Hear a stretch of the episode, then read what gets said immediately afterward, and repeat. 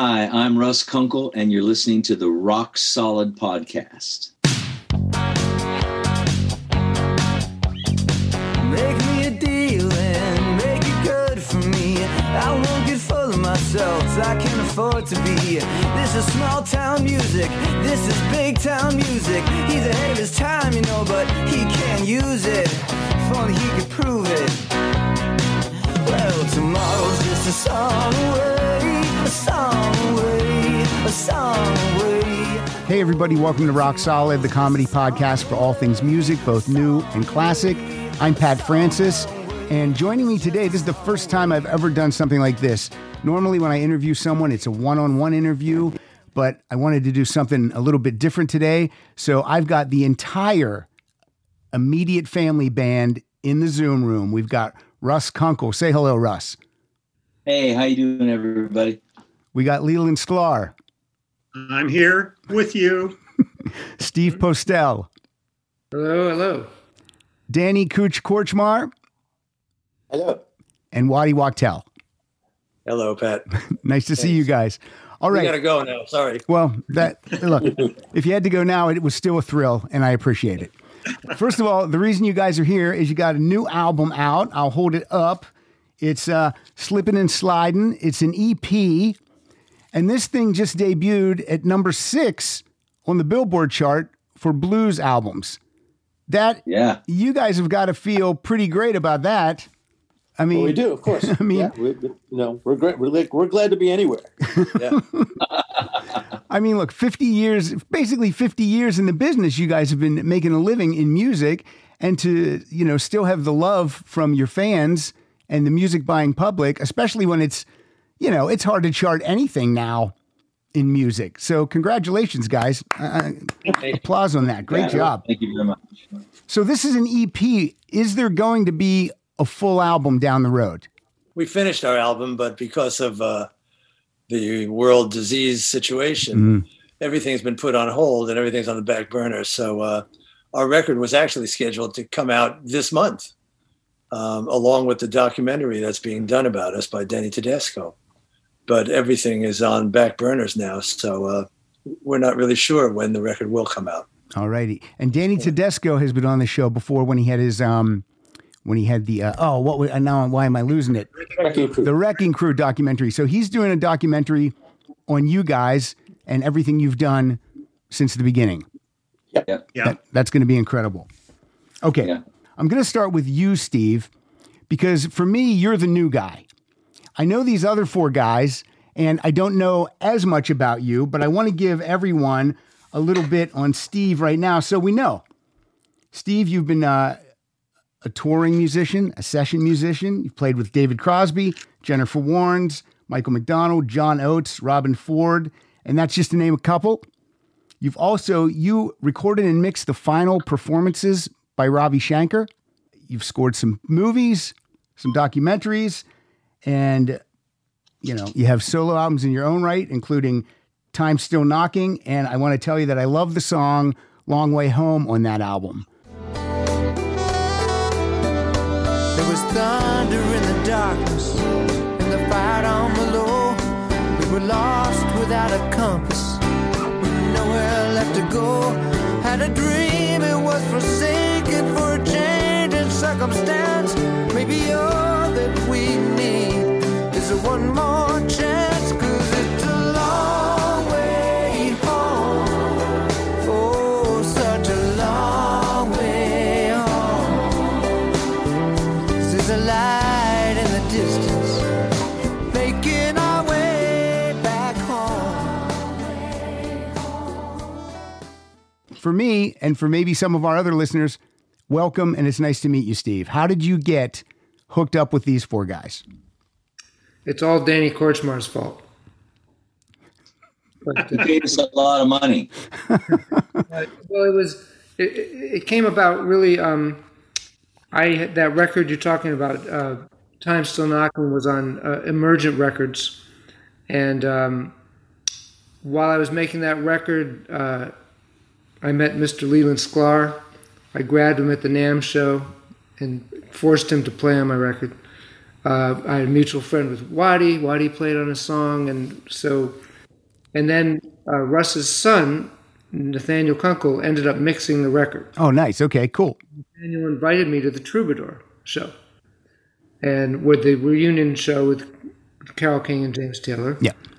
And at the Troubadour show, I met Russ, Dad from Nathaniel, and then I met Danny, and we connected. And when Danny moved out here, we started working together. And that's sort of my entry into this amazing cast of characters. And do you guys feel like an immediate family? Like, is there a brotherhood? Like, especially the four guys from long ago. Like, do you guys feel like family? Like Leland, if you needed yes. something in the middle of the night, could you call one of these guys on the phone and they'd be there for you? Absolutely not. Of course not.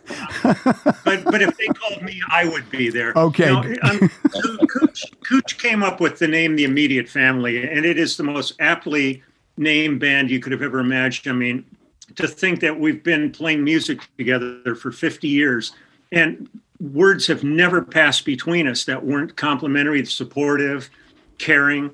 I've never known a group of men who I love more than these guys. It's a remarkable relationship we have, where you hear so many bands that are, you know, they're successful musically, but they're always fighting, and they yeah. travel in different buses, and they don't. We really have an immediate family brotherhood, and I'm really proud to be associated with these guys on any level. And if they need anything, they know my answering service number. Very nice. Before we started to record, someone brought up the section. Was there any thought to just using that name for this band? No, none at all. None at all. It's a totally different entity. It's part of our lineage to how we got here, but it was very, very different than this. Now, I had the pleasure of seeing you guys pre-COVID at Bogey's in Westlake Village in December. Oh, wow. That was a thrill for me, first of all, because I didn't even know you guys were performing. I stumbled across it on the internet. All of a sudden I'm like, wait a minute.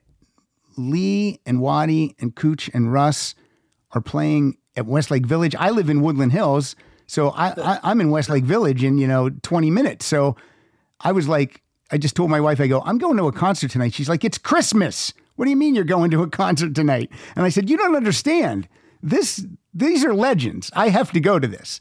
So Santa's going to be there. Yeah, well, yes. Yeah, I took a picture. I brought it. I go, see, Santa was on base. Your press person and is Lisa Roy? How is she your manager, Cooch? She's not our manager. She helps us with press. She's a brilliant music consultant. She's great with our press, and fortunately, we're very lucky to have her on our team helping us with our press releases. Yeah. And Lisa set me up with some tickets, and she was fantastic when I got there. I got to say hi to you guys, and you guys were all super nice, and that was a real thrill. So, and the show was amazing, and I think Danny, I think you're the one that said we're a cover band, but we play all our own material. So, fantastic. This question is for Waddy. Waddy, you got three guitar players and you got three vocalists here. When you go into the studio, how do you decide who's going to play the solo? Well, usually it's the guy who wrote the song usually has the kind of the first say of that, and then we ignore what he wants to do and figure out who's got a good idea to play a solo. But it works out pretty well. Danny's songs, a lot of time Danny will, let me blast leads while he's singing. So that works out, and vice versa. We split them up surprisingly easily. Oh, well, that's okay. It can get to be a nightmare with three necks up there, but it works out very smoothly, actually. Danny and I have been playing with each other for so long. We know where the other guy isn't going to be. Yeah. And Steve has such a different style than either of us that what he does fits right in between where we are. So it's really very cool. And then we don't listen to him anyway, so it doesn't matter. And when I saw the band live, I assumed that maybe Steve was going to be singing lead on all the songs and you guys were the backing band, but that's not true. You guys are all, the three guitar players are all handling vocals. Steve, how do we decide who sings lead on these songs? Is it also a songwriter gets first choice?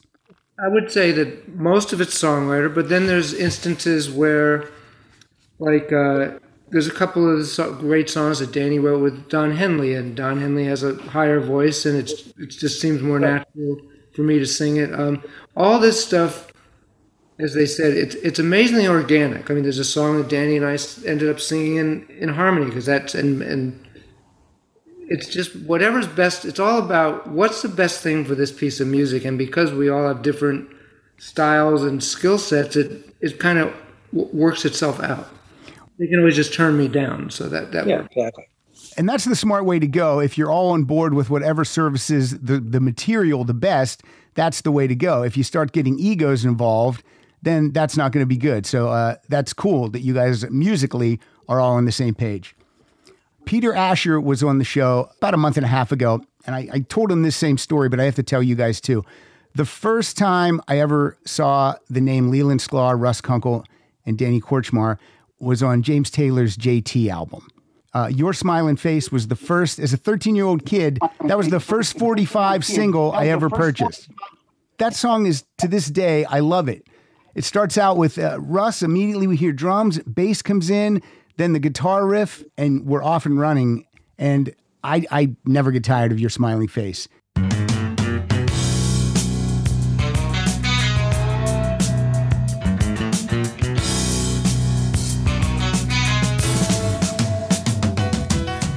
I see your smiling face, I have to smile myself, because I love you.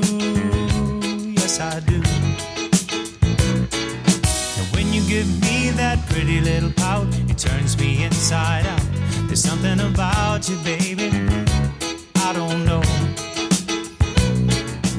Isn't it amazing a man like me can feel this way? Tell me how much longer, it will grow stronger every day. Oh, how much longer, I thought I was in love. That is a great album. You guys are on point for that entire record. So bravo. Thank you. When you're making an album like that, because I think it's James's second most popular or most, highest selling album after Sweet Baby James. Do you know you're making something special, or is it just feel like business as usual? Russ, do you want to answer that one? Sure. I'd like to start out by saying one of the main reasons why that album in particular, and of course, James's previous albums are so iconic, is because of the great producer that produced those records, Peter Asher. And he is, if there was a sixth member of this band, it would be Peter, because he has been so influential in all of our careers. And just for instance, on the JT album, we were running on, 16 cylinders then. The band had toured previously many years, and when we went into the studio, it was a well-oiled machine, and James was the artist, and we just did everything we could to play the right accompaniment for him. And Peter, being at the helm, made sure that, it was done in a professional way. So, and in hindsight, it's 2020, looking back on the success of those records, I think at the time, I know for myself, I was just happy to be working and happy to be playing with these knuckleheads. But I think we all pinch ourselves when we look back in time and see what a great body of work we've been a part of. Yeah, and Peter, when he talked about this album, he was very, very humble with whatever his contribution was. He wasn't taking a lot of credit. That was sweet, but I gave him credit because the producer's keeping you guys in line, right? Absolutely right. Danny, you have a song you wrote on that album, Honey Don't Leave LA, which is a killer track.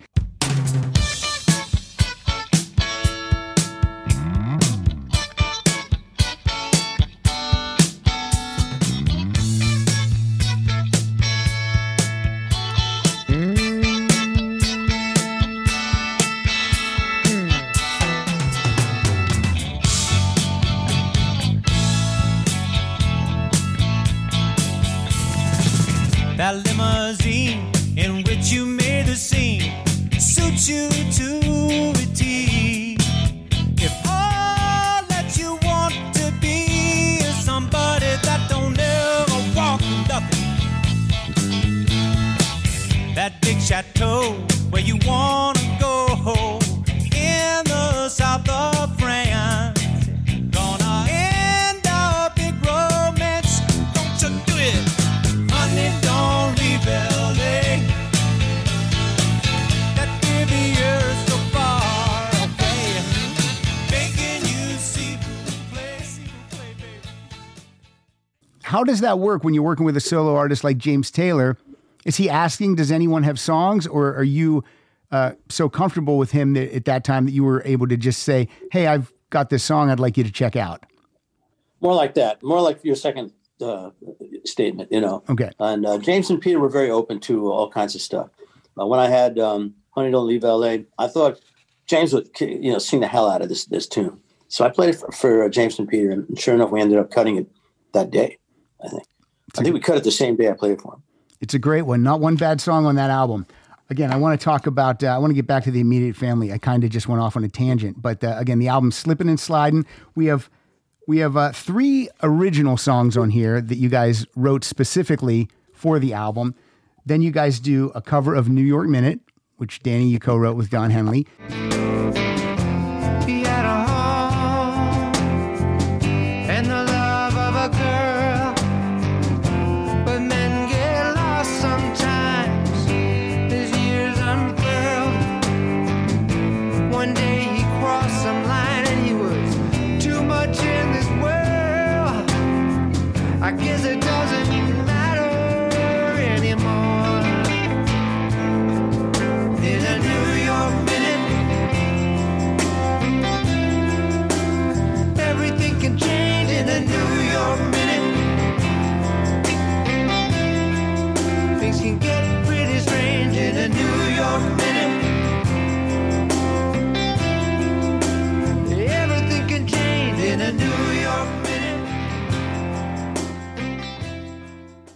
You do a cover of Werewolves of London, which Waddy co-wrote with Warren Zevon. Why not five originals? Why did you guys feel like you wanted to put some of the old tunes on? Did you just want to put your own stamp on it? And I'll ask Waddy that question. We were very concerned that, you know, we, like I said, we have this album sitting there waiting to go. And if we were to start pulling the songs from the album, by the time next summer comes around, that album would be, we would have filleted it out already. Gotcha. You know, so the idea was to put out a couple of the new ones that were written specifically for now, and then put in a few that we love doing for people. And, you know, there's the great version of New York Minute, and it's a live version of Werewolves. And they're both really totally valid and very cool, and people really dig hearing them. So, you know, rather than pull the new material off the record, we want to try to preserve the new stuff as long as we can. Otherwise, we won't have an album to release. That makes sense. So you didn't want to burn songs that you had written. So we'll give you a little taste of what we do live and a cover. So yeah, that's good. Okay, that makes total sense. Now, this album's number 6 on the blues chart. When I listen to the album, Cruel Twist is the only one that's kind of bluesy for me.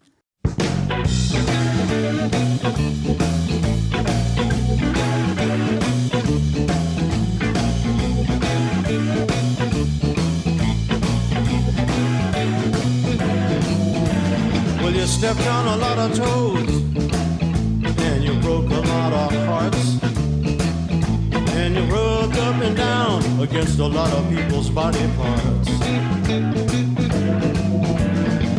You thought that loving would be good for you, all that loving, and you still feel blue. You think about the life you missed, it's such a cruel twist, such a cruel twist. Such a cruel, cruel twist. Such a cruel twist. Such a cruel, cruel twist. How did you guys manage to get into the blues category? Steve, do you want to take that one? You'd probably have to call the powers that be, the people who wear the suits and make these decisions. Yeah. I mean, I understand that Cruel Twist is a sort of blues tune, essentially. The rest are rock and roll songs. Yeah. But rock and roll, it came from blues. Sure. Let's face it. without blues, there's no rock and roll, and we're a guitar-oriented band, and probably a lot of people think that's blues. And also, we all have the blues. Well, we have the blues now because we're still in lockdown. Well, I can imagine a bunch of guys sitting around a table at Billboard. You know, they probably have these meetings where they listen to new releases, right? And I can just see them being, you know, befuddled by what category do we put this in? Yeah. You know, and the blues probably was the one that fit the bill the easiest. Yeah, well, I mean, that makes sense. But again, just for me, you guys are rock and roll, but you did blue. Yeah. You do blues great too. Thanks. Slipping and Sliding, that song has a pretty much of a blues an underbelly to it. Yeah. It's pretty funky and pretty downstairs with the acoustic slide and just where that song is coming from. It's pretty blue, that one. Pretty dark. Russ, you've played with many bass players throughout your career. What's different when you play with Leland? I've played with Leland more than any other bass player in my career, even though I played with lots of other ones.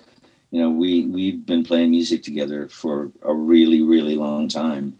And just like Waddy was explaining about him playing with Danny, you know, knowing what the other one isn't doing, it's the same simpatico with Leland and I. You know, I know what he's going to do just a second before he does it.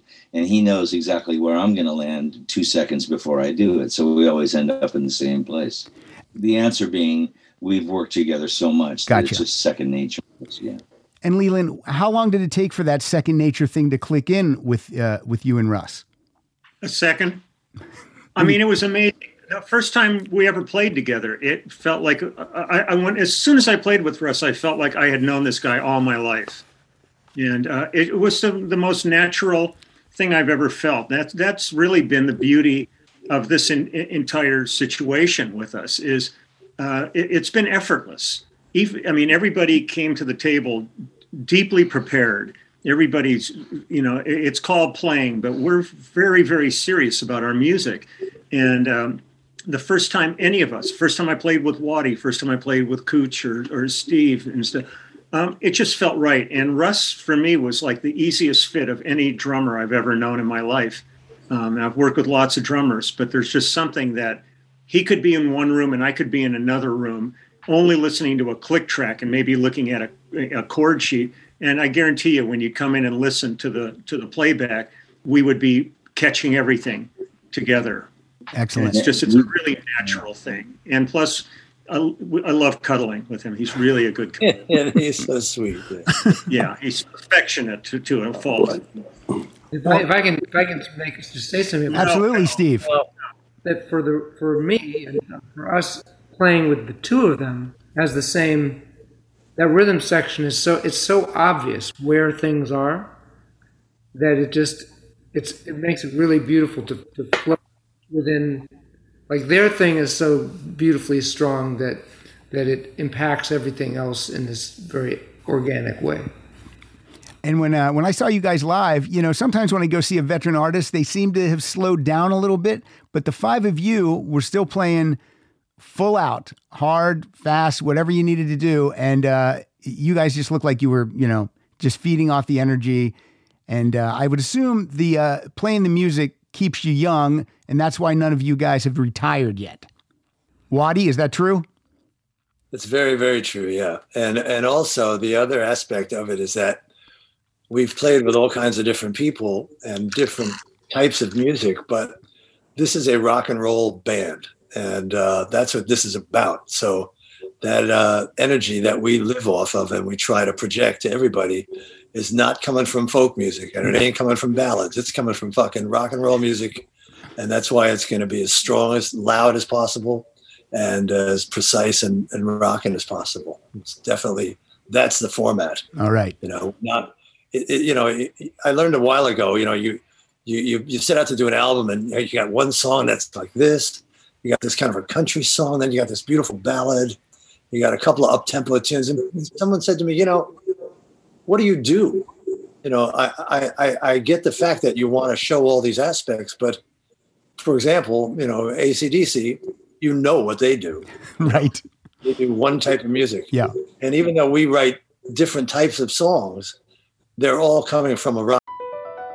BP added more than $70 billion to the U.S. economy in 2022 by making investments from coast to coast.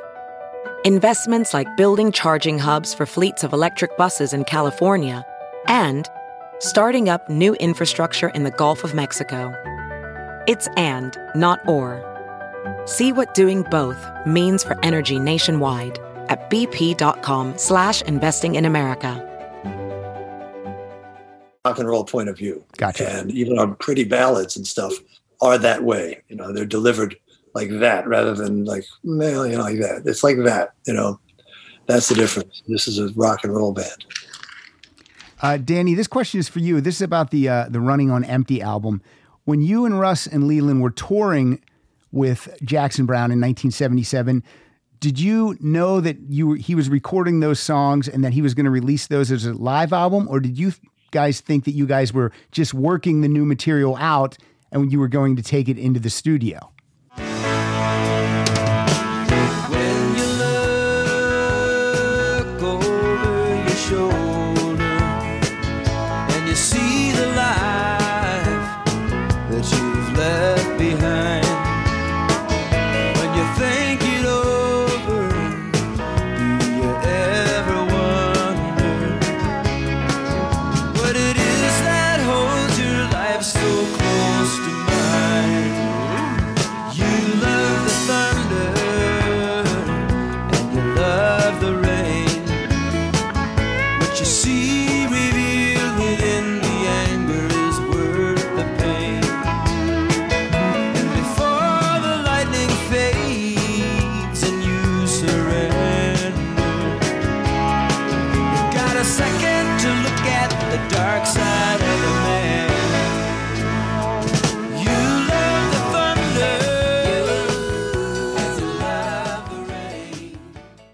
we knew it was going to be a live album. Okay. Jackson had talked to us about it. We knew exactly what was going to happen. We knew it was going to be a live album. I shouldn't say we knew what was going to happen because a lot of stuff happened that we never could have foreseen. But It was obvious it was going to be a new album. And Jackson, being the fearless guy he is, he wanted to present new material live, bang, and we did it. You know, and he presented it like it was his hits, and people responded to those songs like they'd already heard them. Amazingly. Yeah, it's a pretty unique album in that way, where these are all new songs. We've never heard these Jackson Browne recordings before, but just recorded in a live setting. And so, yeah, that's rare. I don't know that anyone's ever done it since. It was very bold and wildly successful. You know, amazing. Yeah. And the performances are stellar on that record. It's still, I was listening to it just yesterday, and still sounds great.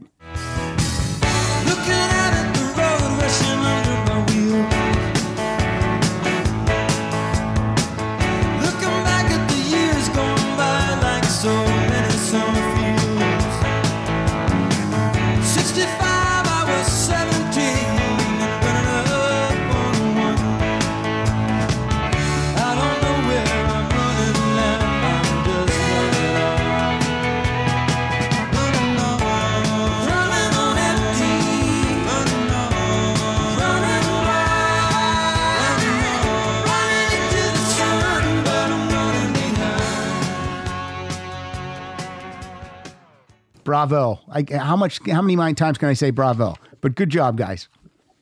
Waddy, just a fun question. Who's easier to work with, Adam Sandler or James Taylor?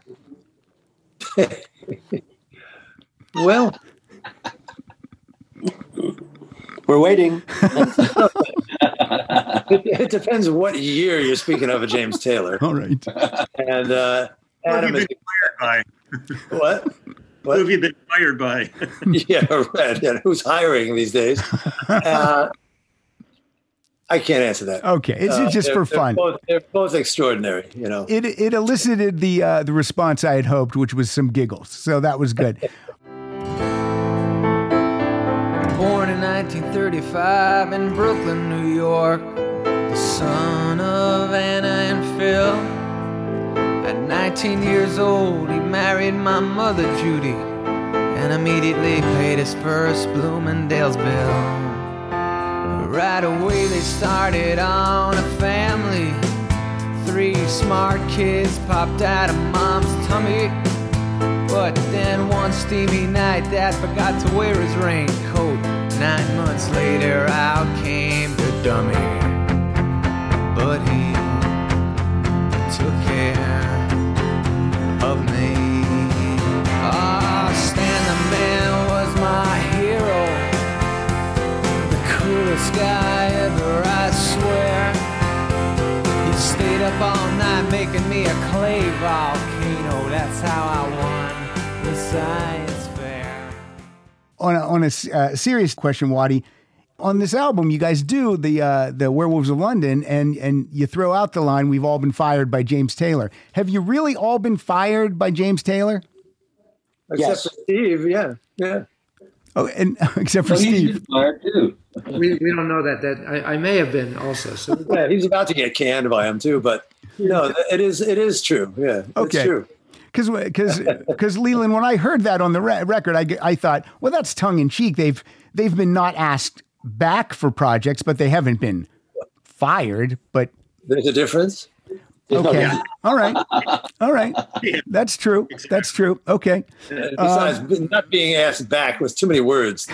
I do have to tell you one thing, though. I'm really digging the nail polish. I think you should keep it. I should keep rocking it. I keep forgetting that it's on there. I'm really digging it.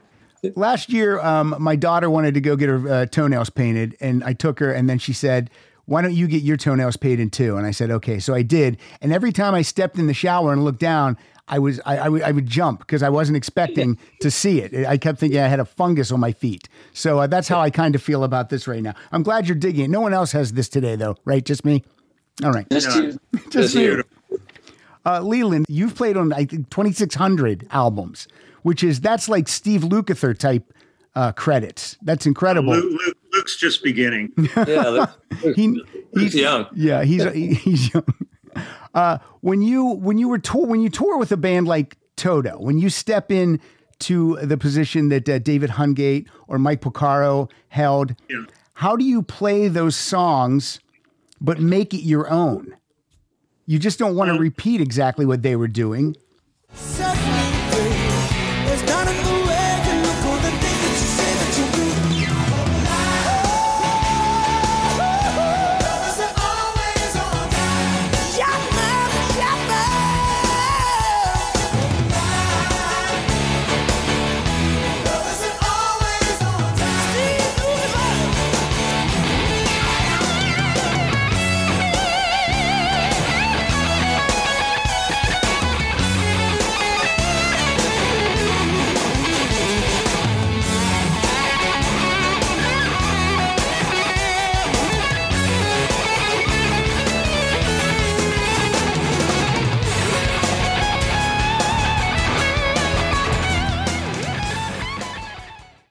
Well, the thing is, David and Mike and I, we all had kind of similar styles. So it wasn't like I was coming in following Bootsy Collins and trying to cover all right. That.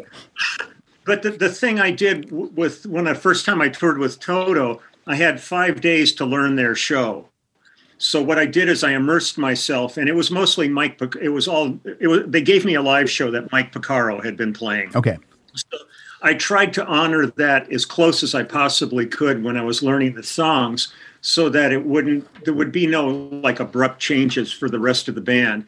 But by the time we were about a month into the tour, then I was injecting kind of the way I would have played the songs, but it happened in a very gradual way. So, and plus the first time I worked with Luke, he was 19 years old. So, I mean, we've been friends and worked together forever. So, and I knew all the guys in the band. So it was pretty easy with that. Gotcha. But it's really honoring the songs and really listening to how they were doing them, and not changing it up, but eventually throwing my lack of personality into them. Yeah, I would think that when you step into a gig like that, that you don't want to just feel like you're just the bass player in a Toto cover band. So I like how you said after a while you would inject your own self into the songs. That's cool. Yeah, and also and when I've done live gigs, I never use charts. I always learn the material. Because to me, if you go up there and people aren't familiar with you and you're suddenly up there, got a music stand in front of you, you look like hired help. Right. You know? So I really commit myself to learning the material so that when I walk out there, I can take the stage and plant my feet and not look like somebody didn't make it tonight and they found some guy down in the alley. Russ, this is a question for you as far as session work goes, because I'm always curious about how it works with the drummers. When you get hired to come in to play on a song, the drum parts aren't written out for you, are they? How does it work? Do you improvise? Are you given room to just improvise your parts? Pretty much, yeah. Most of the sessions that I've done, there's just chord charts. Okay. So you kind of know your way. It's the roadmap through the song. I might, and usually we listen to a demo or some sort of recording of the song, and I'll make some notes on my chart as to places that I want to pay attention to. But for the most part, I just wait for, the kind of the muse to shower me with some ideas of things to play. And for the most part, I try to play things that I've never played before, try to come up with something unique. And so you would decide when you wanted to insert a drum fill or all that kind of stuff. Pretty much, until someone puts the clamp on it, mm-hmm. It says, don't do that. But I try to be tasteful, so that doesn't occur a whole lot. In the summer of 53, his mother brought him a sister. And she told him, we must attend to her needs. She's so much younger than you. Well, he ran down the hall and he cried. Oh, how could his parents have lied when they said he was.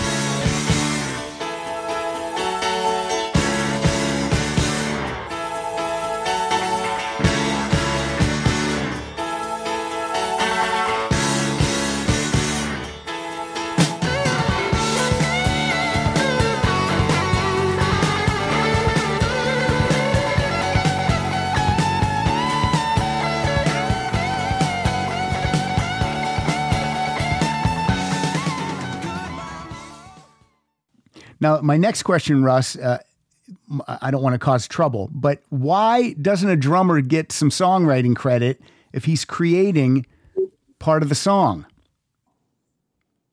Oh boy. First of all, I am a songwriter. And right.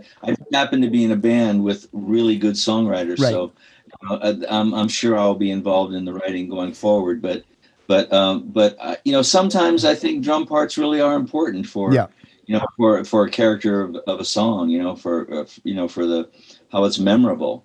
So, but being a songwriter myself, I'm kind of on both sides of the fence of that. Gotcha. And I didn't necessarily mean with these four other guys. I meant like when you're called into a session and you're doing some hard work on a song that you've just heard, a few times, and you're making it, into something more. I always just feel the drummers should get more songwriting credit, but I don't know. What do I know? I'll say this: knowing what it takes and the work and the sweat that it takes to go into writing a really good song, and that's a lot of work. And the songwriters deserve the writers and the publishing for that. Okay. Just because a drummer comes up with a lick doesn't mean they've worked as hard as the writers. Gotcha. Okay. Danny, I want to go to you. I want to ask you a question. You've had, wild success working with Don Henley on his first few solo albums. Would you consider him, or you can tell me who's your greatest musical collaborator throughout your career? I'd say these guys. All right, great. The band, the Immediate Family is my favorite for sure. It's your favorite. No, yeah, but I'd also have to say it was. I work with so many genius level talents. We all have. So it'd be hard to pick one out. Working with Henley was great, and we had a lot of fun together. And it was definitely a collaboration. because we co-wrote most of the songs. Yeah, she did. And co-produced it all. So, you know, that was a terrific collaboration. But all of them, every opportunity I've had to play with, the incredible talent that I've been lucky enough to play with, they're all brilliant. And so it'd be hard to pick one out over the other. But you have co-writing credits on some big hits with Don, and then one of my favorite Jackson Browne songs, Somebody's Baby.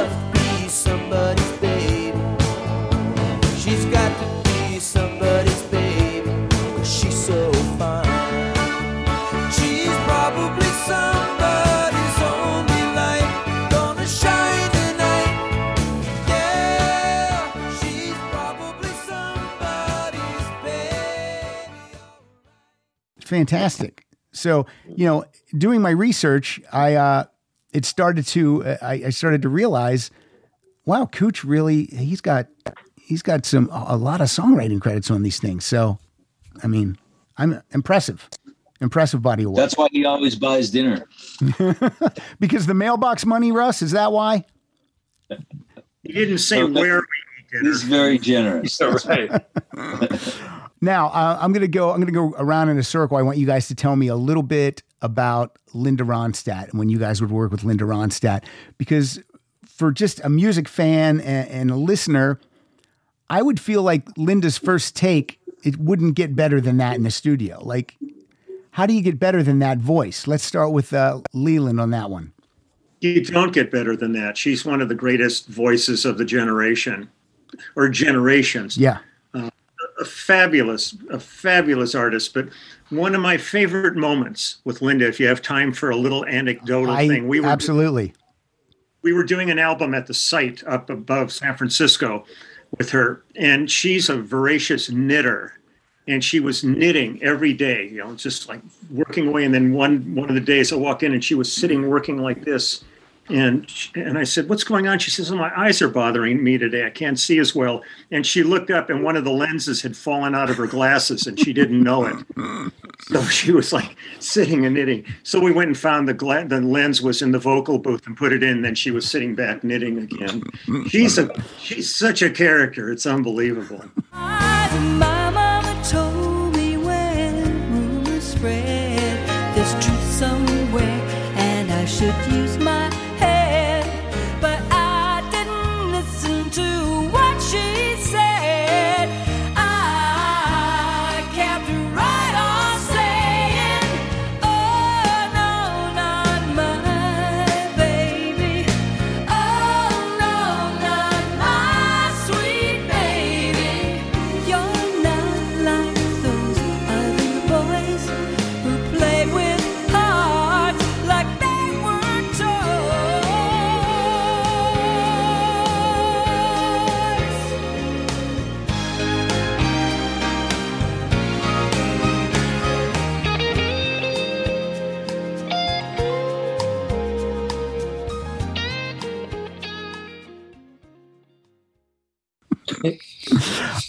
Waddy, what about you? What can you tell us about Linda Ronstadt and that amazing voice? Like, would she be satisfied, Waddy, with her first take, or was she a taskmaster on herself? We did surprisingly not many takes on some of those huge hits, and the other thing about Linda is those vocals you're hearing are the take. You know, a lot of times you'll do a record with somebody and they'll have a guide vocal. So, you know, either the artist will just sing a kind of a lackadaisical version of it because they know they're going to sing it. And again, this reflects on Peter Asher's approach. What he wanted us, those songs are live in the studio. Blue Bayou, that's her live vocal on that record. I'm going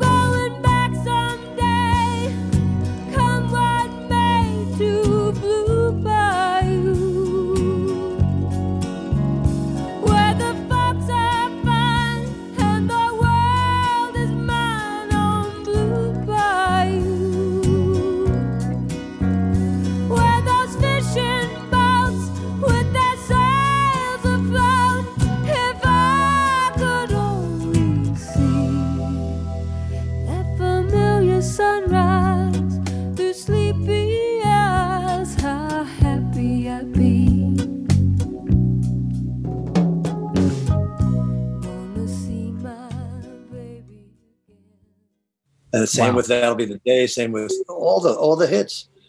Those are all live takes. So those are complete takes. And I don't know if they were first takes, but they were not, they were never dwelling on take after take after take. Ooh, Baby, that beautiful ballad. Russell plays on that with me, and Dave Sanborn, I think, was on the date as well. And Linda and these two great singers, that's all live vocals,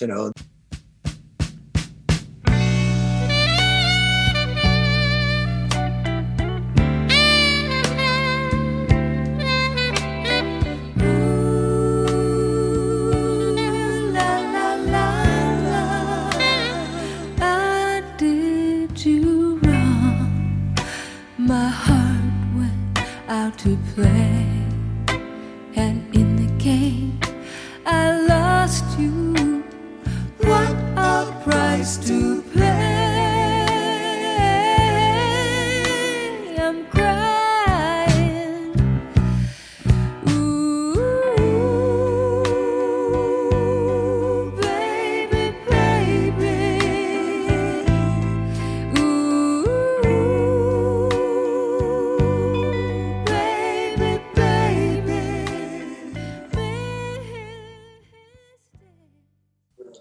She was astounding. She didn't need more than a couple of takes, and fortunately, we were good and ready enough to be there, solid behind her. And just so the listener knows, when you say a live take, you don't mean that they were piecing lines together after the fact. She was it was like a performance. Yes. It was not like a performance. It was literally a performance of the song. The band played everything you heard on Blue Bayou. Was played when she sang that vocal. Gotcha. From start to finish. There were no punch-ins. There were no pickups, there weren't any fixes on it even. It's a performance rather than a process. A process. Yeah. Thank you. Yeah. So Danny, when you're in the studio with Linda Ronstadt and it's time to record, in your head, do you think, well, this is Linda. So this is going to be an easy day because she's going to nail it. And I don't think that way. That's not. How do you? Well, tell me how you think. Well, there are no easy days and there's no hard days. Every day in the studio, if you're going in to play with your brothers and you play with an artist like Ronstadt, it's a great day. Okay. It can never be anything but a great day, of course. Just listening to her sing, being in the same room with her and being able to play music with her was such an amazing treat. I mean, she's phenomenal, man. Let me tell you, she is off the charts great. I mean, we all know she's great, but when you go play with her, you realize how amazing she really is.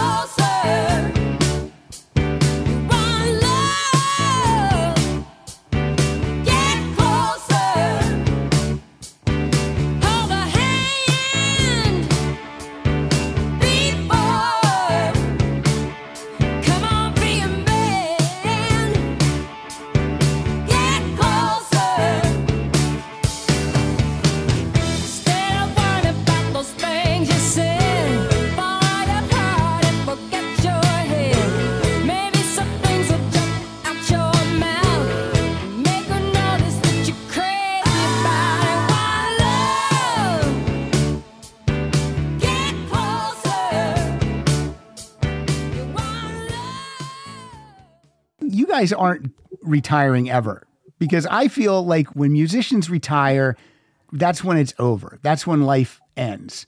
And you guys are still, I can see it in your eyes. You guys are still vital and full of life and passion and love for this music. Has retirement ever crossed your mind at all? Why would you retire? Why would you retire for something you absolutely love? Exactly. That's so much a part of you. Waddy and I started playing guitar when we were 10 years old. They're not going to stop. There's nothing going to stop. You don't stop. You can't. And so retirement is not a word that comes in, I think, with most musicians. It's not an option. No. I'll tell you what, though, the only way retirement kind of gets into the game for me is I'm retiring to do just this band. Gotcha. That's you're full on in the Immediate Family. This is it. Yeah, this is it. And Russ, how? Because the drummer, that's a taxing job. I'm not saying the other performers, it's not taxing, but the drummer, it's physical. It's more physical sometimes. How do you stay fit? How do you keep going?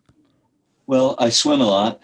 and I still surf, which being active, no matter what your job is, it helps you to stay fit. I try to eat good. And, I just want to make sure that when these guys need me, I'm going to be there, so it's important to me.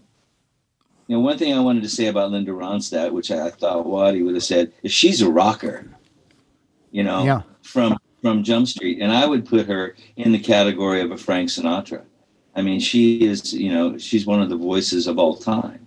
And yet she's a rocker, and yet she can sing anything, all types of music, and not just sing it.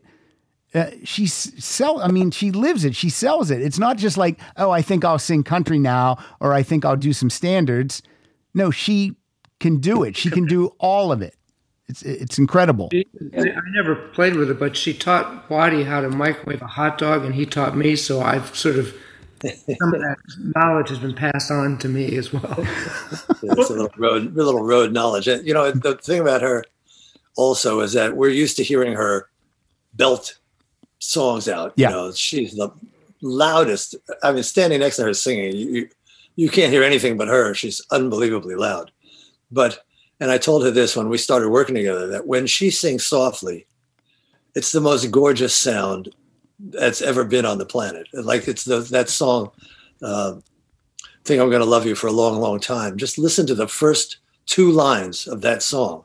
It's the most breathtakingly gorgeous thing you've ever heard. And I told her this. I said, by the third line, you're blasting again. Love will abide. Take things in stride. Sounds like good advice,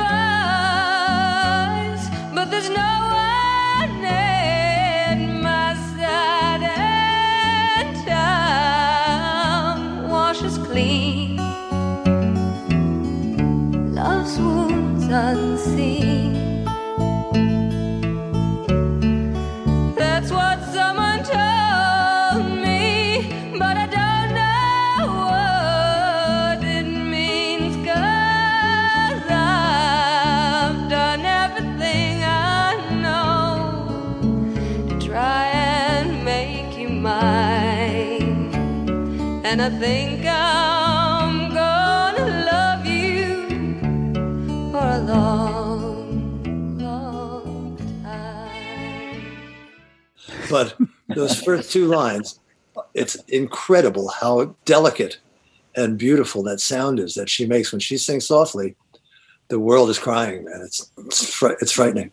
She also commits deeply. I think when she did La Boheme, she studied Italian because she really wanted to understand what she was singing. A lot of singers will just go through the motions of it, but she goes way under the surface on every one of the genres that she does. Yeah, completely. Yeah, there's not a lot of singers that can make you bang your head one minute and then you have chills on your arm the next minute, and that would be Linda Ronstadt for me. Yeah, Steve, you're working in a band situation after being a solo guy. How's that transition going for you? Well, I've always had bands. Right, but it's been under your name. You know what I mean? Now this is a band. But for me, I never had the ultimate bands for me were like, of course, the Beatles, and then the band Little Feat, and the idea of being in a band where everyone in the band was a complete like personality and someone who would inspire me everywhere I looked. Was a dream of mine, like, because that's what influenced. That's what I wanted. Yeah. Those were the bands I loved. The Stones. Everyone was a unique, powerful, and so that's what this is. I look around, and I'm musically, personally, this is what to me the idea of a great band is this. Gotcha, Leland. Yes. As a bass player, why the bass? Why did you choose the bass? And who were some of the artists that you looked to that made you want to play bass? Well, the bass came to me. I started as a classical pianist when I was a kid. And when I entered junior high school, I assumed I'd be the piano player. And they had a plethora of young piano players, but they needed a string bass player. And the music teacher who I owe basically my entire career to, his name was Ted Lynn, brought out an old K upright and put it in my hands, and I plucked one note and felt that vibration, and I said, sold. I said, I'm there. I left the piano at that point and focused, had several different teachers over the years. And, you know, for me, I was kind of a jazz classical snob for the most part. And I was like into Ray Brown and Red Callender and Mingus. I listened to all of those guys. But it really wasn't until the Beatles hit that my life changed dramatically. And then my dad took me to the Musicians Union on Vine Street, because Stein on Vine used to actually be in the building of the Musicians Union, and bought me a Melody bass and a St. George amp, and I was electric and never looked back. And but there's so many influences. To me, almost anybody that picks up a bass can be an influence. It doesn't have to be a monster chops person. Sometimes the neophytes, I learn more from them, because I've forgotten so many of those things about just getting back to simplicity and things, rather than just sitting there doing all kinds of crap. So I enjoy it all, you know, but there's always been the Jack Bruces and Ed Whistles and Bob Mosley and so many wonderful, Jack Cassidy, so many great bass players. But, you know, you turn on YouTube and you're going to see nothing but monstrous musicians everywhere. I'm just grateful to be at this end of my career rather than starting now. Danny, you said that you picked up guitar at 10 years old. Were you from a musical family? What got you interested in guitar? Well, my parents weren't musicians, but my grandparents were. On my mother's side, were very, very famous, very well known, and very well respected classical musicians.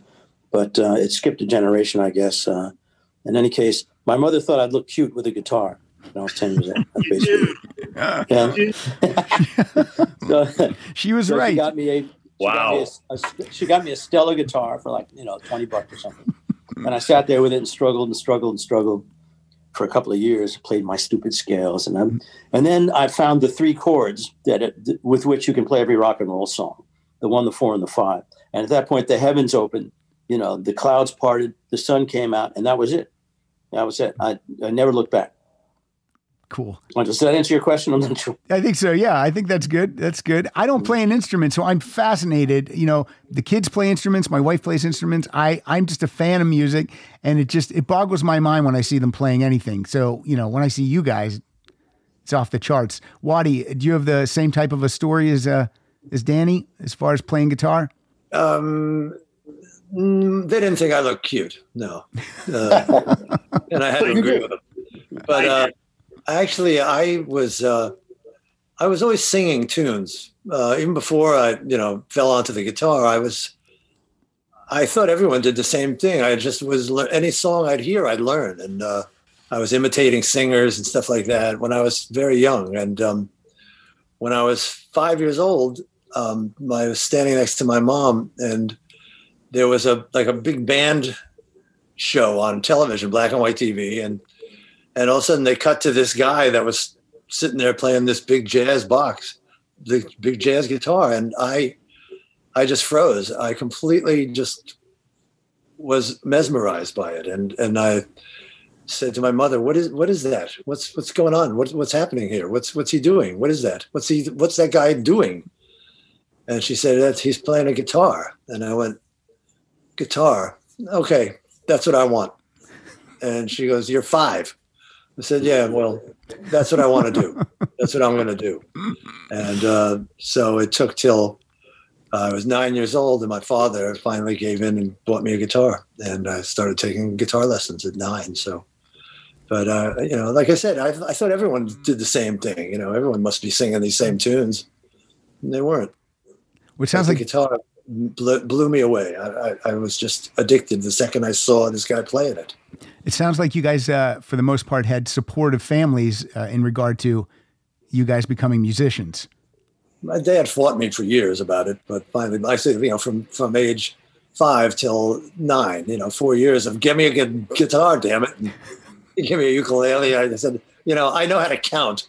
There's only 4 strings on this. This is not a guitar. It's kind of small. You know, that thing was big. And I had a very similar experience. As a matter of fact, that guitar there, yeah, It's a 1964 Goya, and that's the one. And I had a very similar experience to Waddy. It just hit me like when I was about 5. I saw a guy playing, and I begged them for it, and they finally got me that guitar when I was 8 or 9. So the guitar that's behind you, Steve, that's the same guitar from when you were 8 or 9? That's a Goya nylon string that I got. That was my first guitar. Well, I mean, unless you break a guitar, it's going to last forever, right? You take care of it, right? Yeah. How many, Leland, how many basses do you own? I'm not a collector. I've probably got a dozen basses. But for the most part, they're all usable in my career. I really don't think an instrument should sit in a closet. Yeah. And there's bass players like, I think John Entwistle had like 600 basses, you know, because he covered walls with them. I mean, and I was fortunate. He bought a bass of mine that I hated, but it looked beautiful, so he bought it from me and hung it. But I'm not a gearhead at all. Yeah, I pretty much have what I need, and I've gotten rid of a lot of stuff. I've given away stuff. If I have friends that have a kid that wants to learn bass, I figured it'd be nice for them to start on something decent rather than some piece of crap that could discourage them. So I've loaned a lot of instruments. Oh, that's out. Nice. That's good. You know, pay it forward. I just say, look, if you're not going to stay with it, I want it back. If you're going to stay with it, then you can have it. I would stay with it. Russ, a drummer, you go on tour, you have one kit. You don't take a bunch of guitars, a bunch of basses with you. How many pieces are in the typical kit that Russ Kunkel would play on tour? Well, there would be a kick drum, a snare drum, maybe 2 rack toms, a floor tom, 4 cymbals, hi-hat, a seat, and you'd carry an extra snare drum or 2 and an extra an extra pedal and some extra heads. But for the most part, you can get all the sound out of that you need to do. I don't even need that much. Nice. But yes. Yeah. So when you see a rock band that's got a ridiculous, gigantic drum set, do you just shake your head like you don't need all that? Is that all for show? Well, no. I mean, in the section I played a much bigger drum kit. Okay. You know, and on the run-in tour, I've gone down that road, but as I got wiser and older, I realized that you don't need all that. So I've pared it down to just the basics. I like how you added the word wiser in there. Waddy, I want to ask you about the Expensive Winos. You played with Keith in the Expensive Winos. And then in, I think, 1997, you play on a Rolling Stones album. You kind of replace Keith on the song Sane of Me.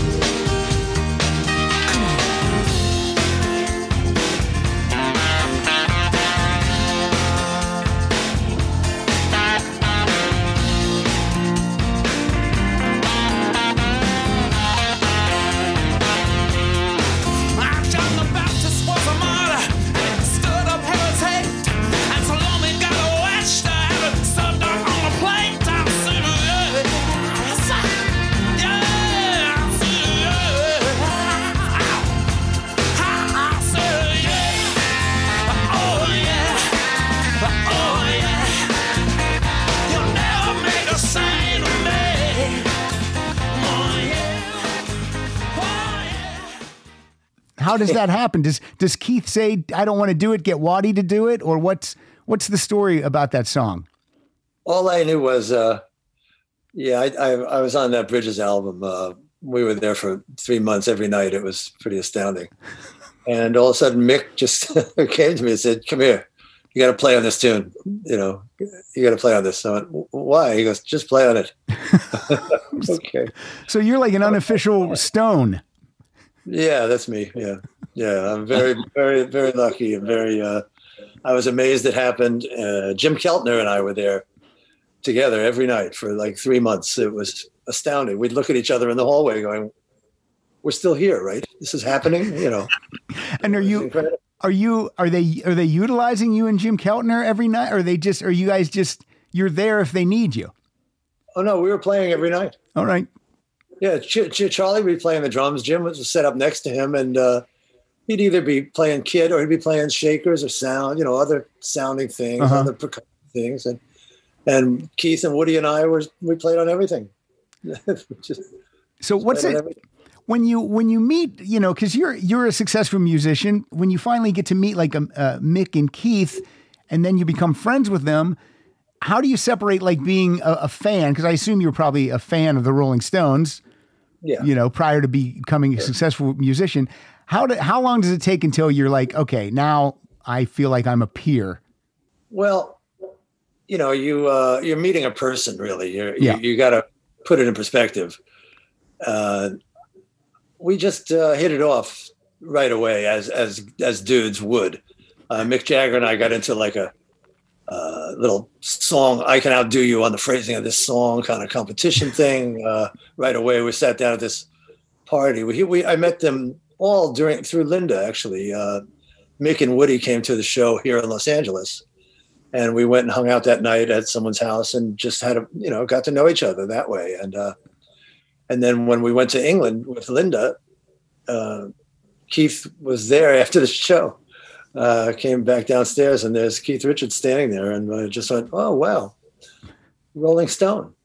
And you're not much taller than me either. I like that. And he goes, hey, nice to meet you, man. And we spent the next 3 days just sitting around listening to music, playing guitars and smoking cigarettes and trying to stay as sober as one drunken night can keep you. And we had a ball. You know, we just communicated as musicians and dudes rather than all the accolades I could have laid on them. I chose not to, and was really glad I didn't. They are very real guys. And if you get in a situation where you're one-on-one with them, you'll find that that's pretty much how they are. Nice.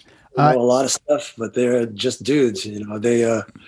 I've seen them argue with each other. I've seen them. Then the next day, I saw them like just like two kids at camp together. I'm going, who are you two? Weren't you at each other's throats last night or what? Nah, fuck that. You know, don't matter. Fuck that. You know, it's like not unlike Don and Phil Everly, kind of. You know, yeah.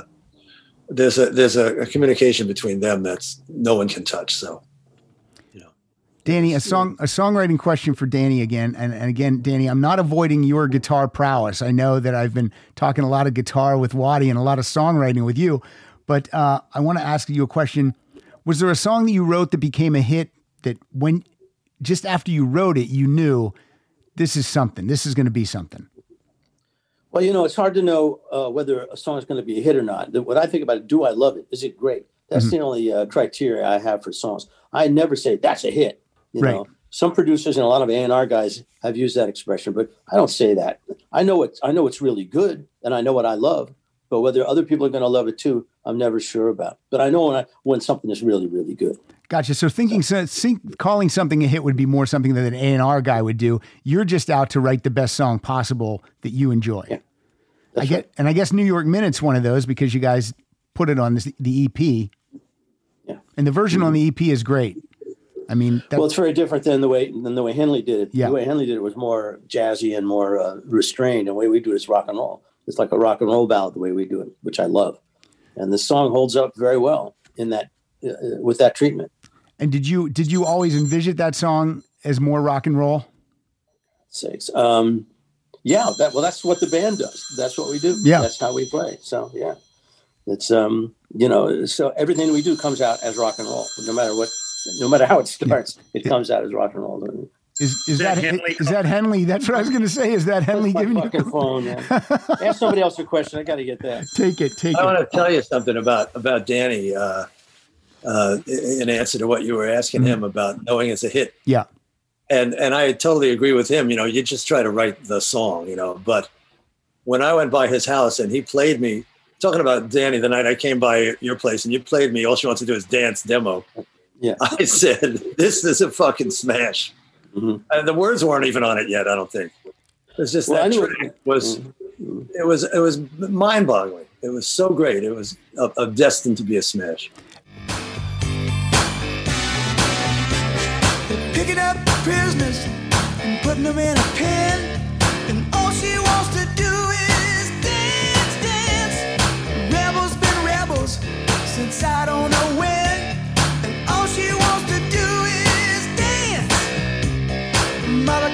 Cocktail, the local drink, and all she wants to do is dance, dance, and mix them up right in the kitchen sink, and all she wants to do is dance. Crazy people walking around with blood in their eyes, and all she wants to do is dance, dance, dance. Wild-eyed pistol wavers who ain't afraid to die, and all she wants to do.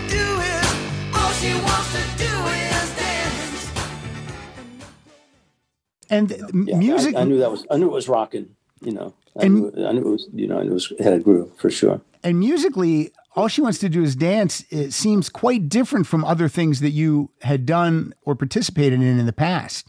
I mean, it does have a dancey. You're giving me a look like, no, this is what I do. But you, as a listener, that's where I'm coming from. I don't see it as that much of a departure from other stuff that I've done. All right. Because, you know, I just don't think that way, you know. But I was definitely attracted to the idea of an ass shaker, shall we say. Okay. Oh, I like that. All right. And I wanted it to rock. I wanted it to have a big beat. And so I think most of my tunes are like that. Most of my tunes have to have that rockin' beat. Hey, I want to give a shout out to Rob Shanahan, who did the photos for this EP. You guys look cool. These are great photos. You guys really look, amazing. You guys look amazing cool. What they can do. No, you all really do. These are great photos. You look tough in a couple. You look cool. I love it. Rob great. Rob did a fantastic job of shooting us. Yeah. He's the best. Now, one last thing before we go. First of all, everyone go out and buy Slipping and Sliding, and let's make this move up a couple more notches on the charts. Let's, we're at 6. Let's keep going. And we all look forward to a full album, studio album from you guys, and you guys finally getting on the road. What are you guys doing during lockdown? Are you just playing on your own? What do you guys do to keep the chops up? You guys always play? Yeah, we always play. All of us always play all the time individually. What we do collectively has to be like we do live streaming concerts. We've done a couple of those. We're going to do some more and that kind of stuff. So basically, we keep busy, to the degree that we can, given the circumstances. And doing the videos, we've been shooting our own material for the videos and having a great editor putting them together. So it takes up some time too. Leland and Russ, when you guys do these live streaming concerts with the technology we have, you guys can get in sync, and it feels like you're playing together. No. We've done 3 of them now. What are you talking about when we're doing things individually? Or no, when you're doing like a live stream and you're playing, you're all in separate places, but you're all playing together. No. Yeah. We streams we do live. We play. Yeah, we filmed them as a band. Okay, so you had germs, so it's okay. Okay, gotcha. So yeah, you guys all have each other's germs, so you're cool. You can be together. Yeah. I get it. In the beginning, we did do some of the separate ones. We did a cappella videos where we were all doing our parts separately. Okay. And we do our parts separately when we make the videos, but in the end, it feels homogenous when we're finished with it. Actually, New York Minute on the EP was done that way. It was done separately. Yeah. Oh wow. Okay. Cool. Final thing I would like to ask. We'll get some thoughts from all of you on the late, great Warren Zevon. I'll start with Russ. What can you tell my listeners something special about what it was like working with Warren? Well, the first thing that comes to mind is I really regret not getting to spend more time with him than I did. I mostly spent time with him in the studio, and it was a pure joy. He had the driest sense of humor. I mean, he was just the best. I mean, every time he opened his mouth, something brilliant came out, and it was an honor to be a part of making his music. Thanks to him and Waddy and Jackson for including me in those records. Excellent. Real pleasure. Leland? Exactly what Russ said. I feel exactly the same way. Danny? There was nobody like Warren. He was in a class by himself as a human being, as a songwriter in every way. one of the brightest people I ever met, actually. One of the absolute smartest individuals I had ever encountered. Very well read, very intelligent. He knew a lot about a lot of stuff that, you know, he was just a very well educated guy. Could talk on a lot of subjects. Brilliant, hilarious. I loved being around him. I got to hang out with him a lot after he gave up drinking for a while. And he was just a joy and a delight. Absolutely wonderful person to be around. Waddy has spent the most time with him, though. And so, Waddy, will go to you last then for that reason.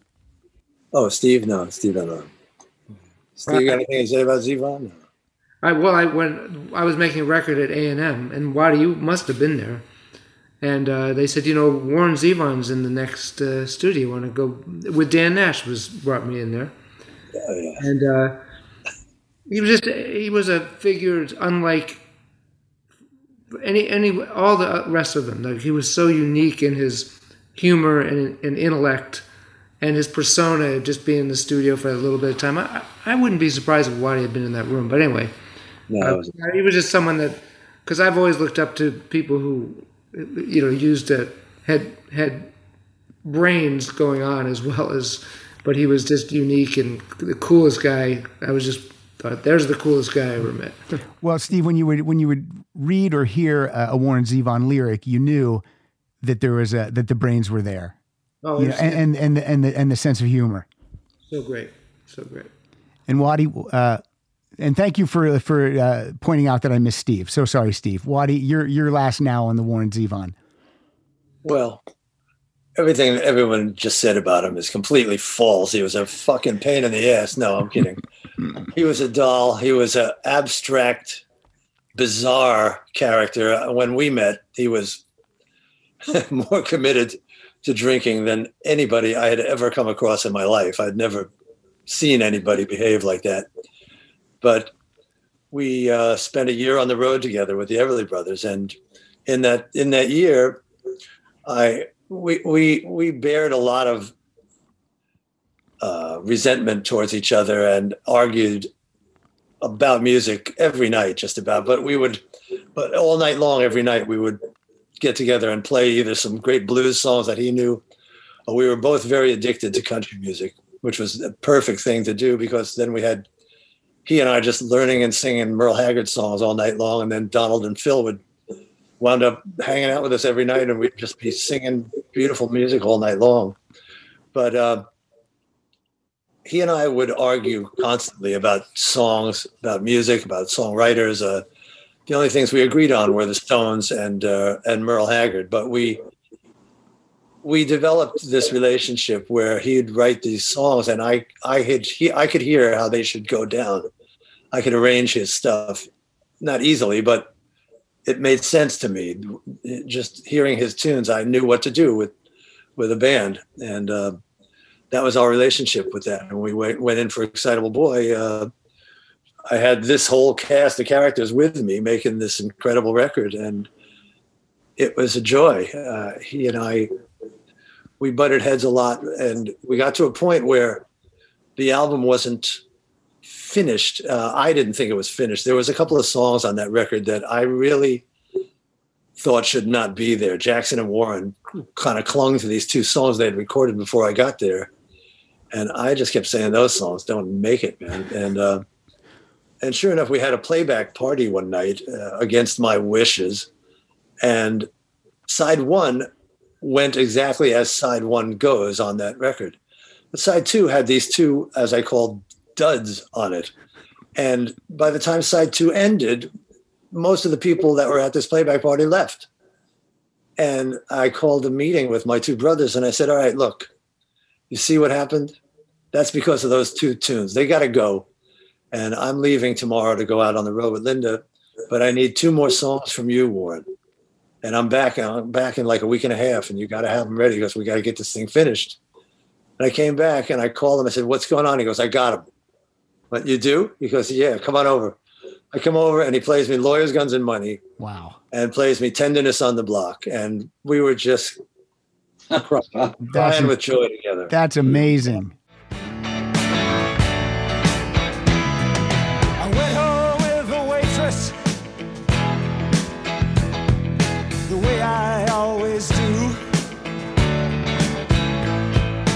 how was I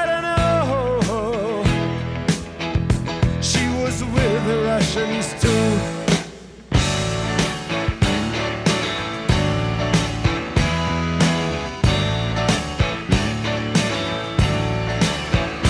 I was gambling in Havana.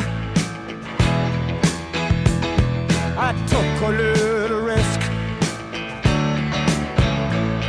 Sent lawyers, guns, and money. Dad, get me out of this.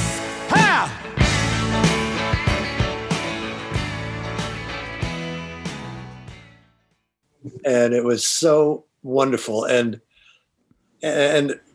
because I just got back from being on the road with Rick Marotta and with Kenny Edwards, we booked a session, went in the next day at 11 in the morning, and by 3 o'clock cut both those songs. And Warren and I spent a little time. I got to do a lot of guitar stuff on Tenderness on the Block that I really was very proud of and really happy with. Mama, where's your pretty little girl tonight? Trying to run before she can walk. That's right, she's growing up. She has a young man waiting. She's growing up. She has a young man waiting.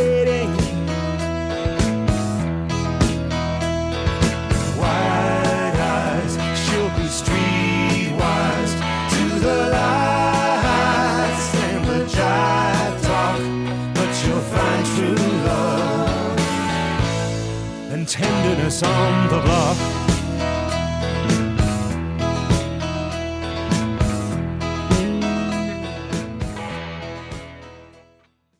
And we were just in heaven, you know, we were loving it. And when the record company picked Werewolves, we were aghast. They were so right. And we were so wrong. We were so blinded by our, you know, excellent taste in music that we thought for sure one of these other tunes had to be the single. And they said, no, Werewolves of London is the single. I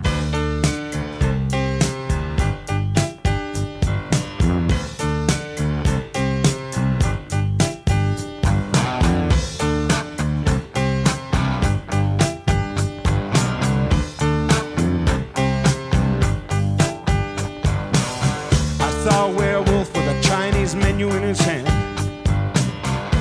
walking through the streets of Soho in the rain.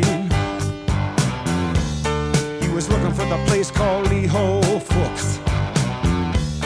Gonna get a big dish of beef chow mein. Ahoo, werewolves of London. Ahoo, ahoo, werewolves of London.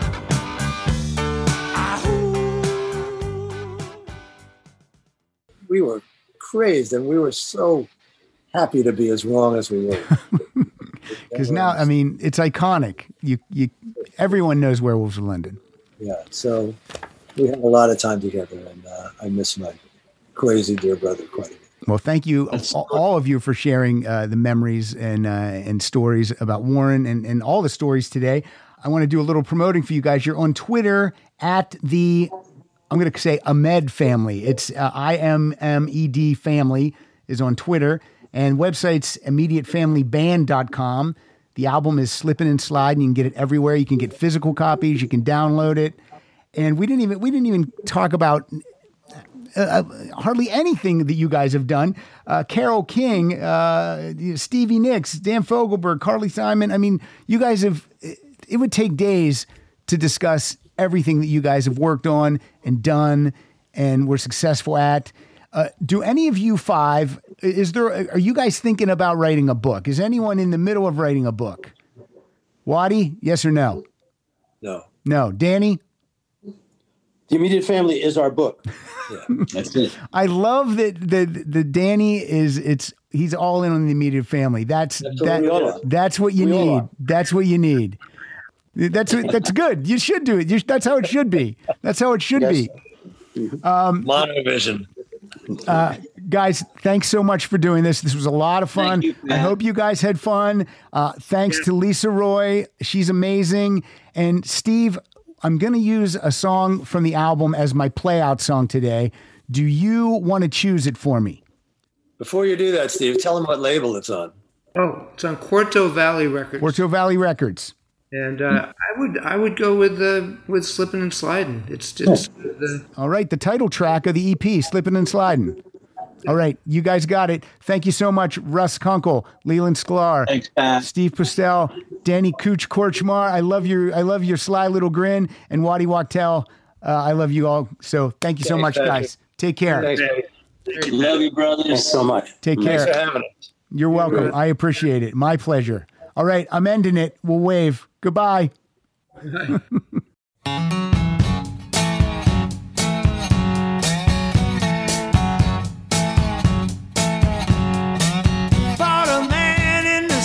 Flipped his wings like a dove, fell down to the ground, sliding deep in the mud. I got clouds in my eyes, blood on my hands, fire on my feet as I run to my love.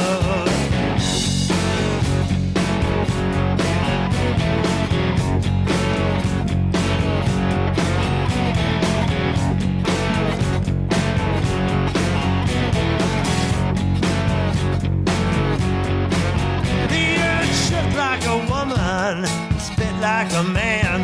The wind blew through the bars in every prison land. My love is a cave, dark as a crow. I'm enslaved by her wisdom and her hips of gold. Slipping and sliding again. Yeah, I'm slipping and sliding again. Why am I slipping and sliding again? Devil man.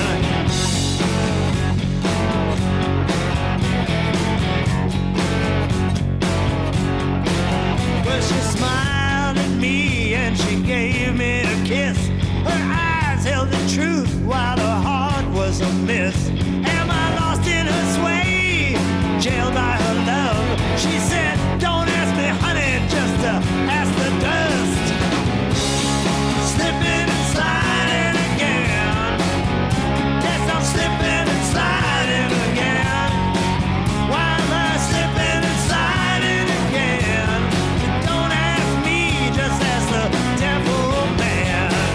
Just when you think it's over, you gotta live some more. Just when you think you made it, you gotta make some more.